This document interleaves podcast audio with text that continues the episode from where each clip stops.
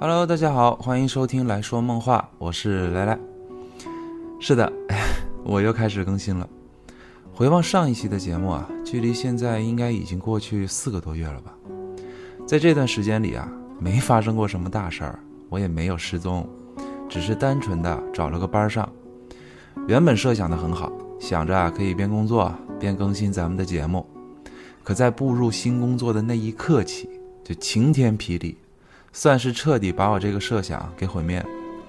每天到家都已经十一点多，绝大部分甚至是更晚。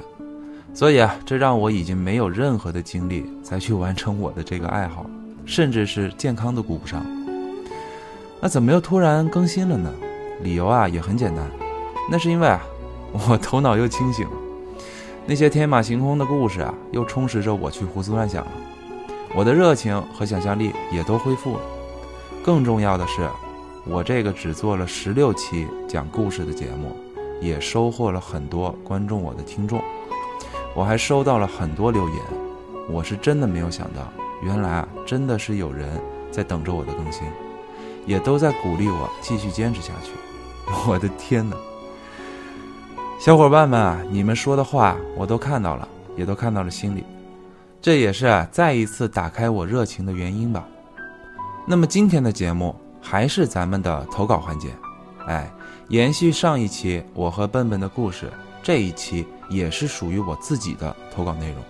更合适的一个说法，这是属于我的一段记忆，哎，一段不被证实、没有证据，只属于我脑海里的一段记忆。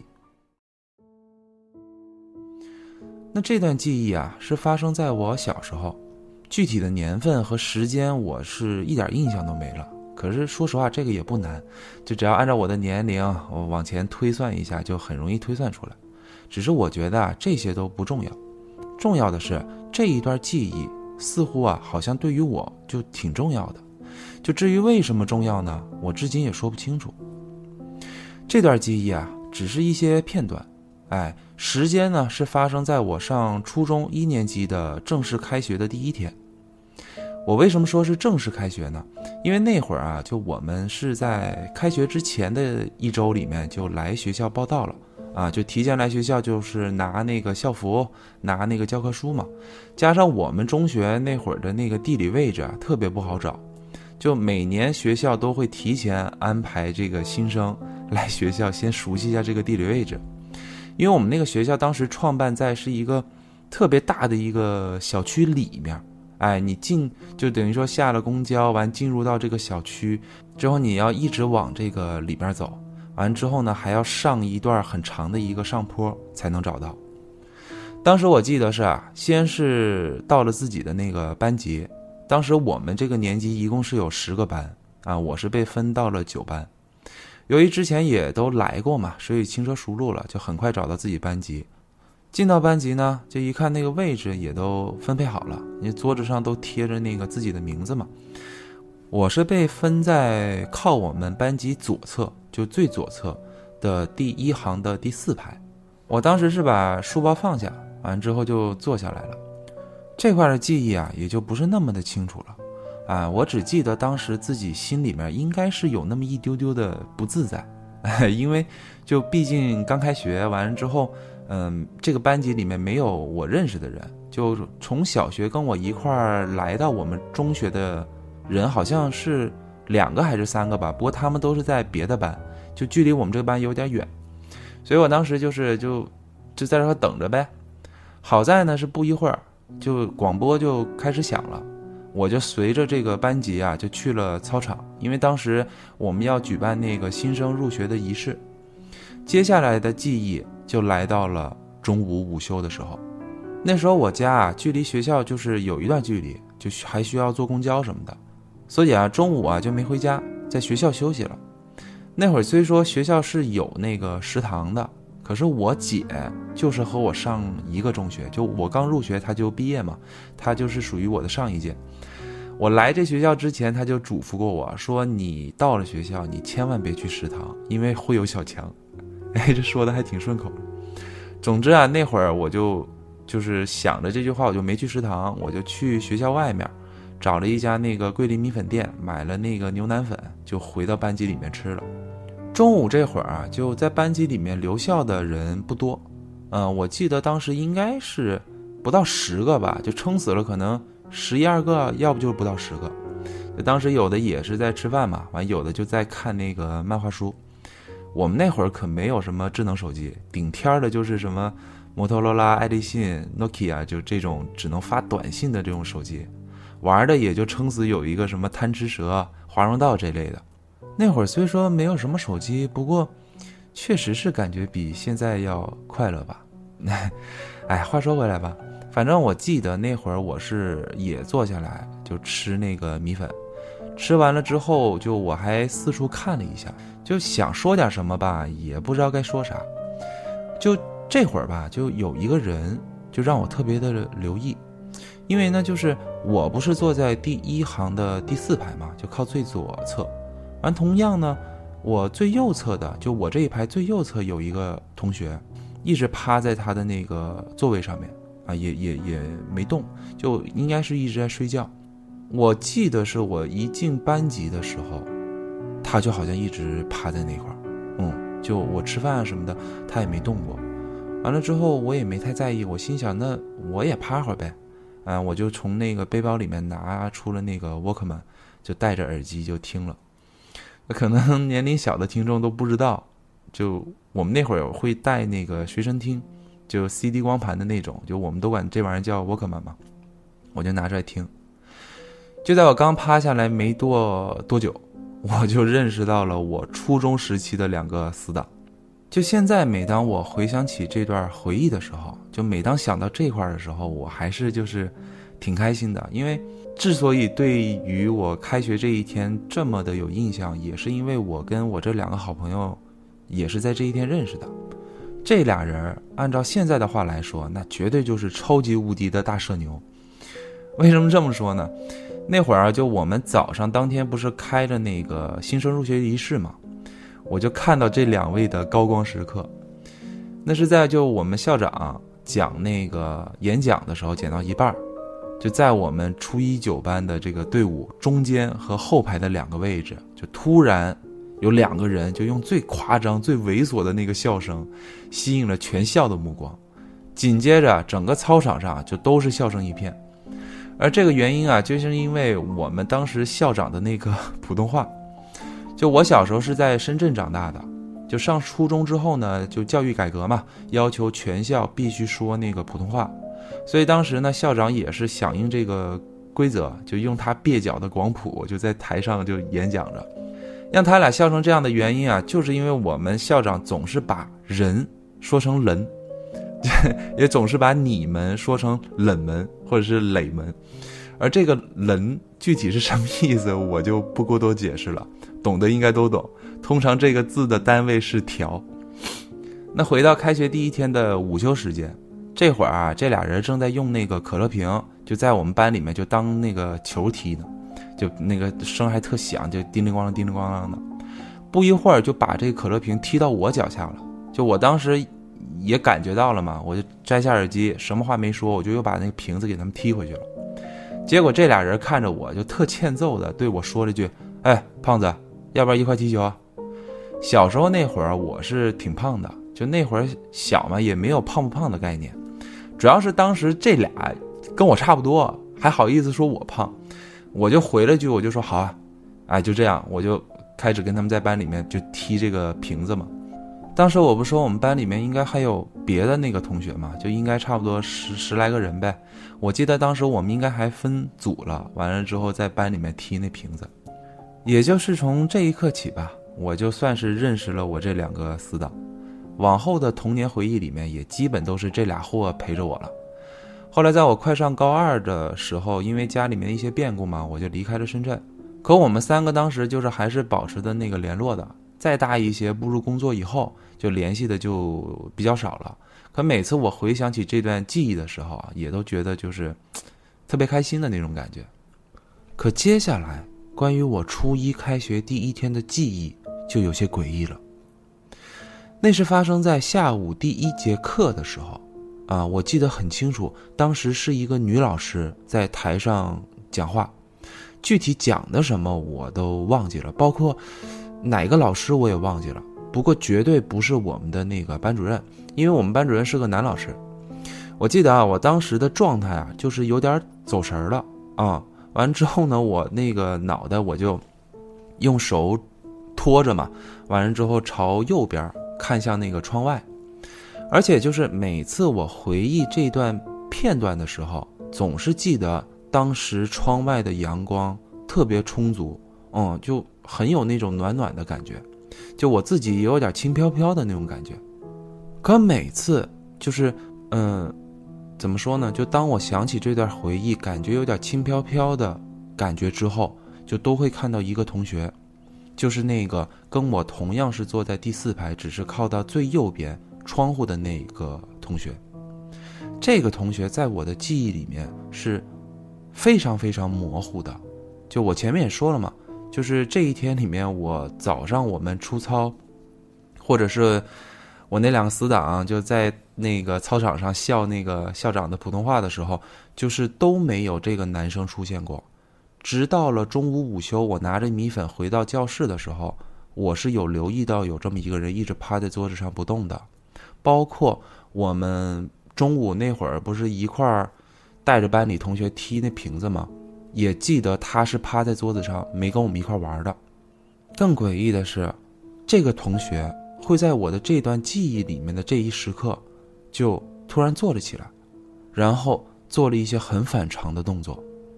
就我会看到他，怎么说？就他坐起来的时候，我好像应该也没有看到他的脸五官。我记得是动作好像有点快，或者是可能我的记忆里面他就是模糊的。就我会记得是我向右边看窗，就刚好会看到他。完了之后呢，他就会突然坐起来，完之后就。不断的用他的拳头在打自己的那个脸和头，嗯，就我和他之间相隔着有三行课桌，加上老师当时还在台上讲话，按道理来说，距离就我们之间的距离是比较远的，可在我的记忆里面，每次想到这个画面的时候，周围的声音都会缩小，就很清楚的只能听到他自己在那块打自己的那个声音。就是那种砰砰发闷的那种，就这种声音。看到这一幕的时候，我已经有点说不出话来了。就我当时是紧，就是赶紧看向我们的老师。可那会儿我记得我们老师依然是在台上面讲话，就他没有发现这个同学的反常举动。完，我又很快的转向这个同学，就又看他，就他还在不断的就是打自己的头，完之后打自己的脸。而且就是给我感觉就是那种很痛苦、很崩溃的那种感觉。虽说我就是看不清楚他的表情，也看不清楚他的脸，可是就是这么一样的感觉，嗯。而且我还能感觉到，就是他应该是一直在说着什么，或者是嘟囔着什么，嗯，就是那种不是说了很具体的话，嗯，都是一些叹息的声音，就类似于那种，唉。唉，就这种很懊悔的声音。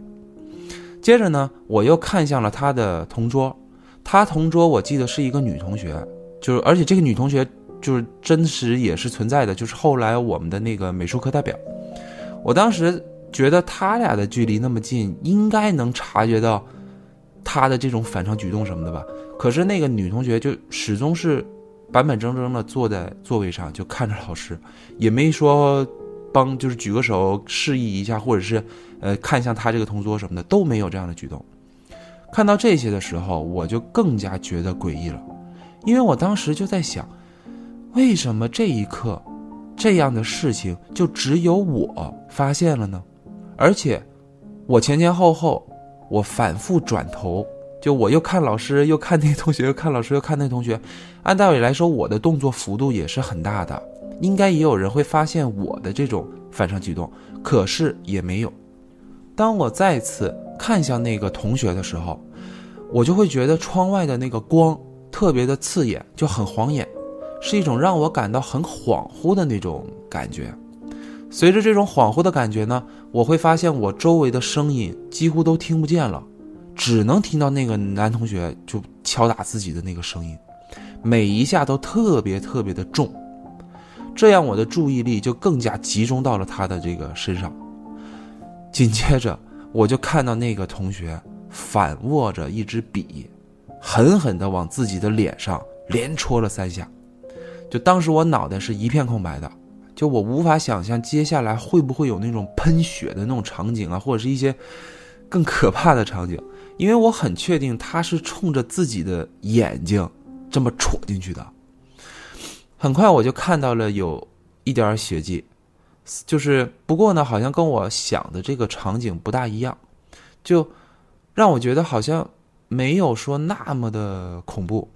完之后，我就会又想起一些细节来，就比如说，我会想起来他当时反握着笔的时候，他那个笔尖没有露出来多少，应该只是露出了一点点的那个笔头。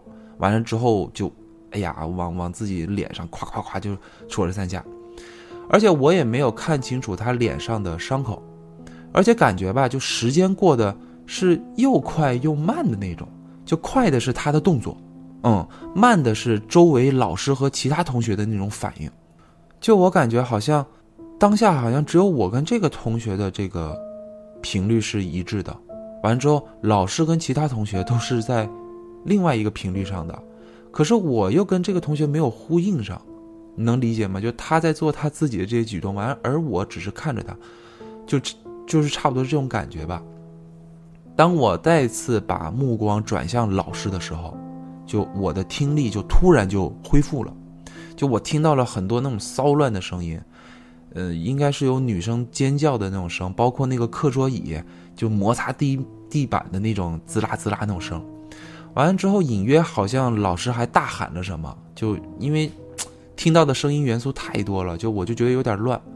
可接着我眼前所有的那个同学就像快进的画面一样，就快速的移动着，就滋滋滋滋，就是这种感觉。直到这个老师冲向那个同学面前，我才知道这一切是真实的。我记得前排的同学没怎么动，可是我们就是基本上中排和后面的那同学就都往前面跑了，就很有点害怕那种。我当时身体是不听使唤，没有离开课桌。之后就是看到老师扶着那个同学站了起来，我始终是没有看清楚他的脸。就在他起身的时候，他的这个右手是一直握着那个 笔，完了之后停在自己右眼的这个位置上，没有拿下来的。而且我记得他的下巴和领口，包括他的这个停留在脸上的这个右手，就是有点往下在。淌血就是不是很多，就是不过就是也也也也明显能看到有些血血迹，就这种感觉。就这一幕啊，说实话就特别特别的清楚，真的很清楚，而且到现在我都还记得。随后就是，呃，老师让大家不要惊慌，先回到位置上，紧接着就扶着这个同学从我们那个后门出去了，就。因为我我是在第四排，我虽说不是在最后一排，不过我是靠最左侧，就是也是我后面不就是后门吗？我还记得他们经过我身边的时候，换句话来说，应该是我记得他们是经过了我的这个身边，因为当时好像就我没动，其他人都离开了位置。可是我也不记得我有没有看向他，包括好像他有没有看向我，我都不记得了。完了之后呢，紧接着就是。班级里面就，就大家都在议论嘛。完，我那两个死党也都跑到我这个身边来，就问我说：“怎么了？怎么了？就刚刚有看到什么？还是说怎么回事？就突然一下这样子。”完了之后，我也忘了我当时说啥了。我就还记得，就是好像不一会儿，我们班主任就进来，呃，就还带了会儿课。完了之后，我就不记得了。嗯，再往后下午的一些什么事情，就接下来的一些什么下午的事情，我也都不记得了。一直是到隔天上午的第一节课开始之前，我还记得，就是我们班主任严老师来我们班，完了之后还跟我们说了一下，说昨天那个男同学，呃，家里面已经给他办理了退学，完了之后人是没有多大的问题，就还好，就是发现的早嘛，就制止的早。不过呢，就是应该，嗯，来上学的几率就不大了。完了之后，家人也把他接走了。完之后呢，就又把最右边靠窗的那一排，就从后往前补了一个位置嘛，就跟那边的学生就说：“你们从后往前补一个位置，就这么补上来。”完了，而且呢，还给我们每一个人发了一个通知单，就是要签字的那种通知单。内容我记得好像是什么，就心理健康方面吧，我记得好像是这么一个通知单。还嘱咐我们，就我我们老师还叮嘱我们，就是说，那个你们要是，嗯，比如说家庭啊，或者是什么学校遇到什么事儿什么的，就一定要跟老师说，呃，也要跟家长说啊，就不断的在叮嘱我们这个事儿。完了之后就上课了。我还记得我当时是拿着这个通知回家给我姥，啊说。那个昨天的那个后续，因为我记得当时第一天放学的时候，我就跟我老说了这个事儿。完，隔天上学不是拿通知单之后又回家，完又跟我老说了一下后续。我说说那个同学好像办理了退学了，完家人把他给接走了之类的。完，我老当时听了还挺担心的，就说说，我记得好像就说说那个在学校呀，什么注意安全啊之类的。完了之后有什么事要跟家里说呀什么的。就这段记忆我很清晰啊，也是特别清晰。那么关于我初中开学第一天的这个记忆，啊，包括隔天的一些小片段什么的，也就这些了，啊，也就到这儿了。那这件事儿呢，就我也没什么太大的印象，至少是在那个时候没有太大的印象。而且我记得我也应该没有再跟谁去交流过这件事情，提起过这个事情。可奇怪的事情就在这儿，在我上初二的那年。就有一次是下午，我们应该是刚做完眼保健操，完了之后就被叫到说去楼下的那个小操场上，呃，说要给我们整个初二年级上一个那个安全的大会，就上安全课吧，就类似这种。就我当时记得是有几个警察叔叔在给我们讲安全课，而且还说到了一个案例，就他们就因为那个时候是怎么说呢，就呃还能买到那个。气枪，就就 BB 弹玩的那种气枪，甚至是已经有的那种 BB 弹不是塑料的了，而是那种呃那个铁的那种子弹的那种枪。那时候就是也没有管制什么的嘛，都是可以拿来玩买什么的。说了两个案例，一个案例呢就说的是有学生玩 BB 枪，完了在校外，呃好像是伤害到了一个小女孩，完了之后。呃，好像是在大马路上吧玩的，完那个女孩的母亲，好像是因为什么原因吧，好像还当时还出了车祸。就我我印象是有这么一个事儿，也是因为 BB 弹气枪引起的。完之后还说了一个案例，就说说也是初中生在学校里面玩这个气枪，完了之后打到了那个别的同学的眼睛。完了之后好像还挺严重的，就一直在跟我们就说说，就是这类管制的东西，我们我们不能乱玩啊，我们不能呃那个什么什么拿到学校来啊，我们不能对着人呐，如何如何。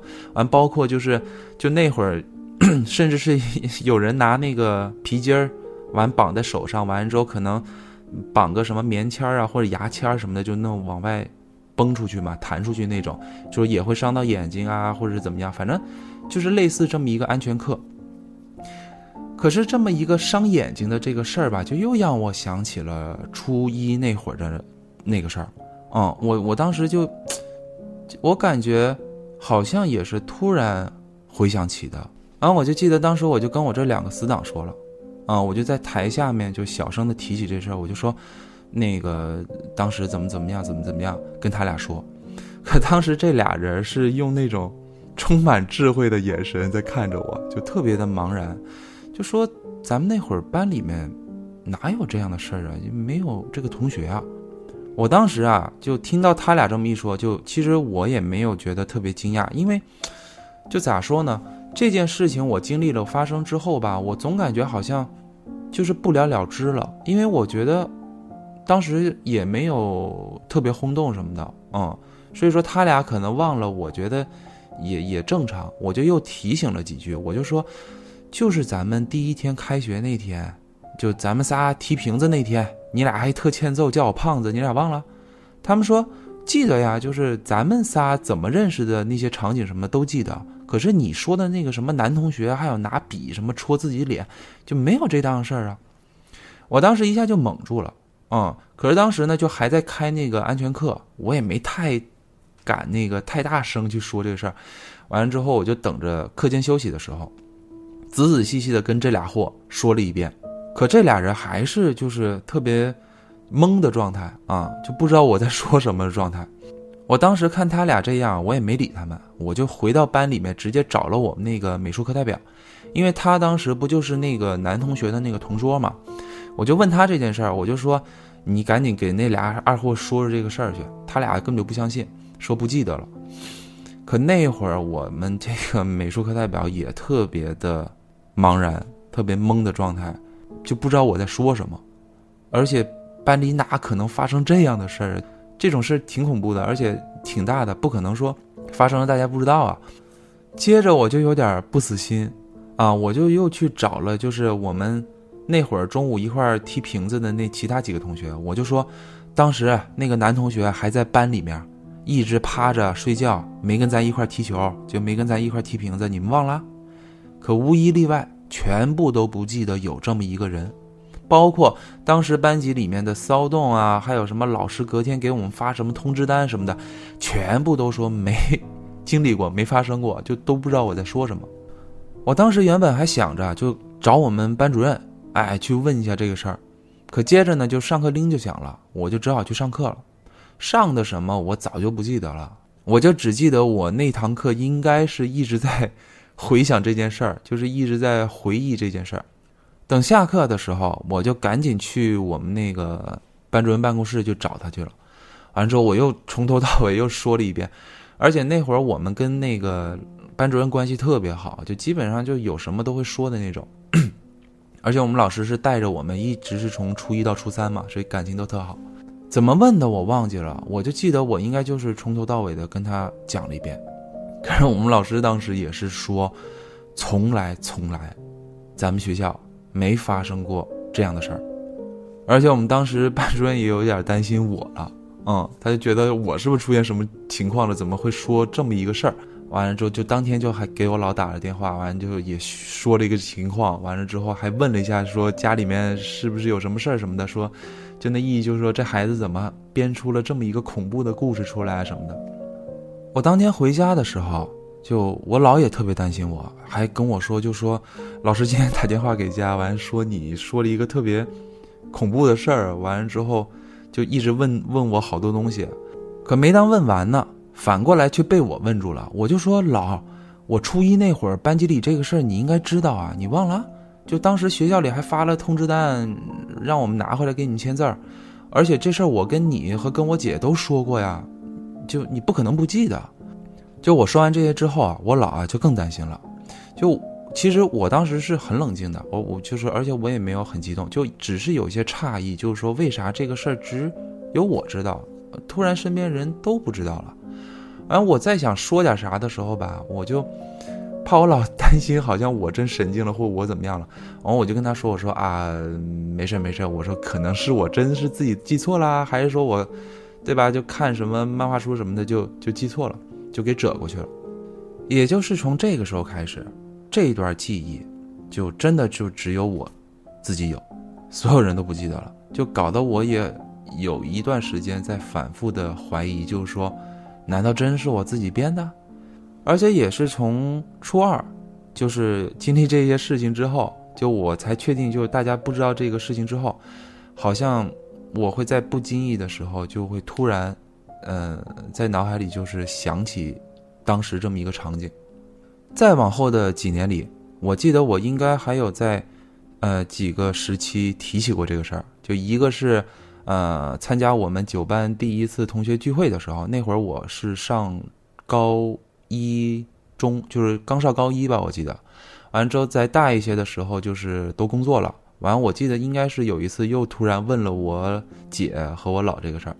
还有包括我在一九年，因为工作出差的原因，我去需要去回深圳出差，完刚好就有这么一个机会嘛，就跟我这俩死党就重聚，我们就吃饭。完之后，当时在饭桌上我又问了一遍，可是就在这几个不同的阶段里吧，他们给我的反应都是一样的，就都说没发生过。就而且 我那两个死党还说：“我靠，你你记了这么长时间，而且这东西在你脑子里面这么长时间，可是确实就没发生过。”就搞得我自己啊也挺奇怪的。这段记忆呢，伴随着我很多年，直到现在，有时候我还是会想起。不过呢，就是有时候也不算是想起，就是它可能会突然闪出来的这种感觉。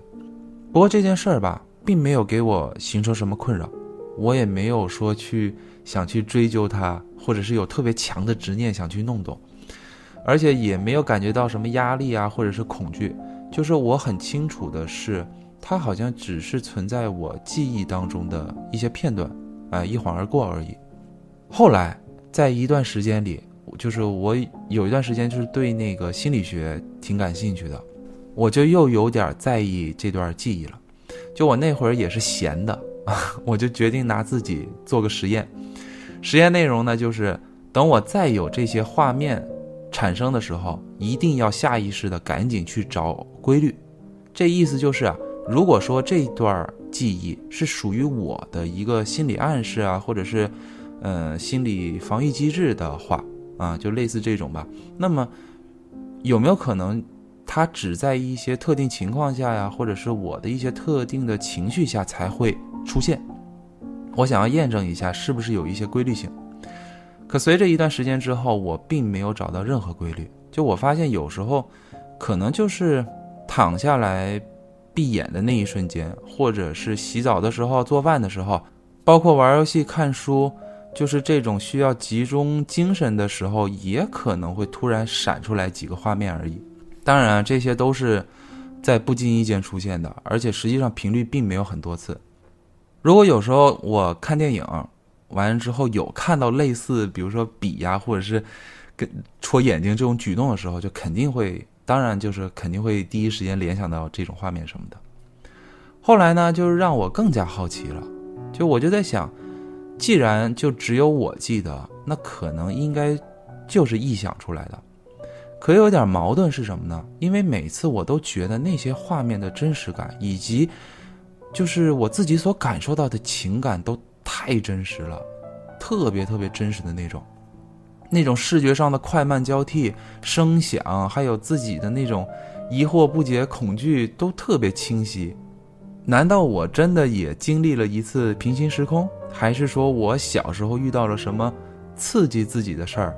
呃，又或者是说一个内向的小胖子对于开学第一天所带来的紧张心理所产生的？不至于吧？我记得我小时候那会儿没受过啥刺激，就算开学第一天没什么朋友，觉得有点无聊，可很快中午就碰到那两个小可爱，给我自己当了死党，我也应该没有什么心理层面的刺激。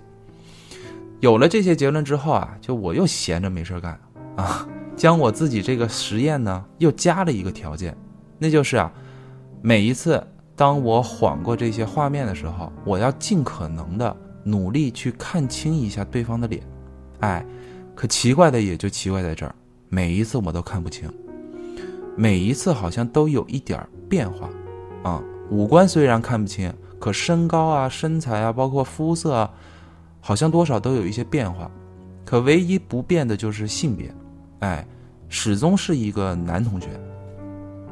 又经历了几次总结之后，反正目前为止，大部分确认下来的样子就是。感觉好像跟我自己的身高差不多，完皮肤偏黑，比较健壮的一个寸头男生。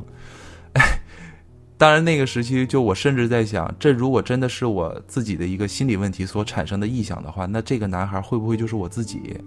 可是从始至终，他每一次的出现也都不是我自己的样子。就虽说很像，啊，可是我能明确的感觉到，那绝对不是我自己。